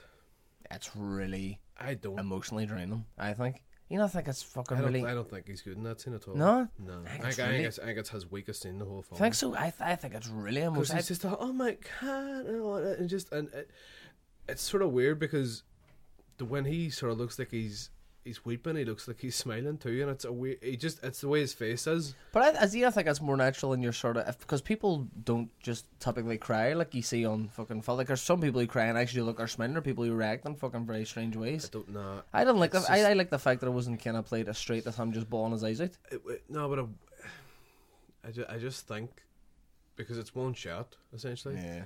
I just think the director kind of left it on that one shot, and I just thought there he could have. There's a better shot there, or, or or he just thought, you know, all right, this is the scene where he gives everything, and, and I just didn't. I just didn't think I had it. It- It's the one I thought maybe because I was so into the film that this scene's going to hit me now again, but it just didn't. I just I didn't think he was he was. I just well, it's just a personal thing. I just I Yeah. just didn't hmm. think he was as good as he has been in other stuff in that scene. I thought that scene kind of let it down a wee bit, Yeah. and it's the most important. So I kind of know. Like. But you still recommend it? I still recommend it. It's an amazing film. It's an amazing film. Like the whole film, it is a summary of its parts. It's just some people love that scene. Some people think it's a really well performed scene. I just, um, Just, and I think it, just it, it, falls doesn't for you. matter because the emotion of the end of the film and you hear uh, Edward Furlong, you know, kind of round off the film and all. You still get the punch of it. Yeah. and that Edward Norton's getting dragged in They sort of do double agent with the Nazis and you know the police and all, and you know you see another film there nearly, which would be interesting to see American History X You could do. You could cast that as well. You could do that I, after I, from I'll cast it. I'll cast it for you. Ed. You know what I mean? Ed Norton. I'll, I'll give you a few more takes at that fucking scene when somebody else dies. Then Uh, we'll recall it then. Your recommendation, Michael. My recommendation is say anything. Oh yes, it's good. It's a lovely. What's that? Wait, John Cusack, Cameron Fucking- Crowe film, Oh, the fucking holding the classic stereo Boombox over the. Cast like Cameron. In Classic your Cameron eyes. Crowe. Do, do, do. Tell me why you like it, Michael. Cause it's That's a amazing. good film. Do you think he was cast in High Fidelity because of Say Anything? I think it, it was definitely cast in High Fidelity. I think because of his sort of series, like 80s films where he kind of, I mean, like J- John Cusack kind of defined 80s culture a lot, like in, in some of the performances they done. But but but I I think he, him like- him and say anything because I seen say anything after I kind of seen like high fidelity and just John Cusack doing his John Cusack thing and it's it's kind of there in the background of say anything but he the character of I can't even mind his fucking name what's his name and say anything I. No. no Matt it's, Dillon's in it, isn't he? it doesn't matter but no. Is singles? I'm the, singles. the the actual character he's playing it's it's different from just standard John Cusack kind of stuff Which I is a think good thing. I think that's And- why I like saying anything so much. and he's he's just such a weird kind of character. Like he's really into kickboxing and stuff, and like nobody knows what kickboxing is in the eighties and stuff. Mm. And he's he's just he's just a really nice guy in it, and that and he just likes the scared and. Basically, Fraser's dad just fucks everything up. yeah, I, do you know what? I've always meant. I think that's why. I know honestly, but I think I think that's why Saying like stands out because usually we're like Okay. eighties teen rom coms or John Hughes films, it's just focused on like the teens and stuff like that there, and then parents are kind of non-existent. Like they're there as like a force, but you never actually see them on screen. But I, that's one of my favorite things about Saying is the subplot with fucking John Mahoney. Aye, You that's know what I mean? that's the best thing. It's isn't it? really good, and then especially when he goes to visit him in prison and stuff like that there, because. I'm incarcerated. Oh, that's such a good line. I think he delivers that really well. But Lloyd Dobler. Lloyd, I'm Dobler- incarcerated, Lloyd. But like, I've always liked that. I know, but I've, Like, he's on that. They loving that. it's, just, it's just the way he said, I'm incarcerated, Lloyd. But do you not like the fact that John Mahoney isn't just presented as being, oh, it's this fucking adult doesn't know what he's doing. He's getting the fucking family and the financial ruin and stuff like that there, and doesn't give a fuck when he's in prison. I love that they make him around the character. You can tell that he really loves his daughter. He gets his really nice chemistry with him, and it seems like he likes fucking John Cusack too. But then he gets incarcerated. Lloyd. Lloyd! I'm incarcerated, Lloyd. Why was Oh, ah, that it's a so bit loud for Entourage? Lord! Okay, we'll wrap it up there, folks. Thank you so much for listening. Let us know what your favorite quote from Say Anything is. or if you've ever been incarcerated. Aye. Or just go on our Facebook and say anything. ah, very nice, very nice. Or send us your best Joe Mahoney impression saying, I'm incarcerated, Lloyd! Oh, Bill. oh, that's nasty. Okay. Uh, where, where was it? You're doing Yeah, leave us leave us leave us comments reviews uh no that's not it you can message us on facebook let's talk more movies podcast you can tweet at us at talk more movies or you can email us let's talk more movies at gmail.com you can also leave us comments reviews on acast itunes whatever podcast service you like i have been your host michael breslin Shanko's been Shanko. Yeah. Calm Heron's been Calm Heron. Episode 64, baby. of Incarcerated Lloyd. He's our pretty. Thank you so much. Goodbye.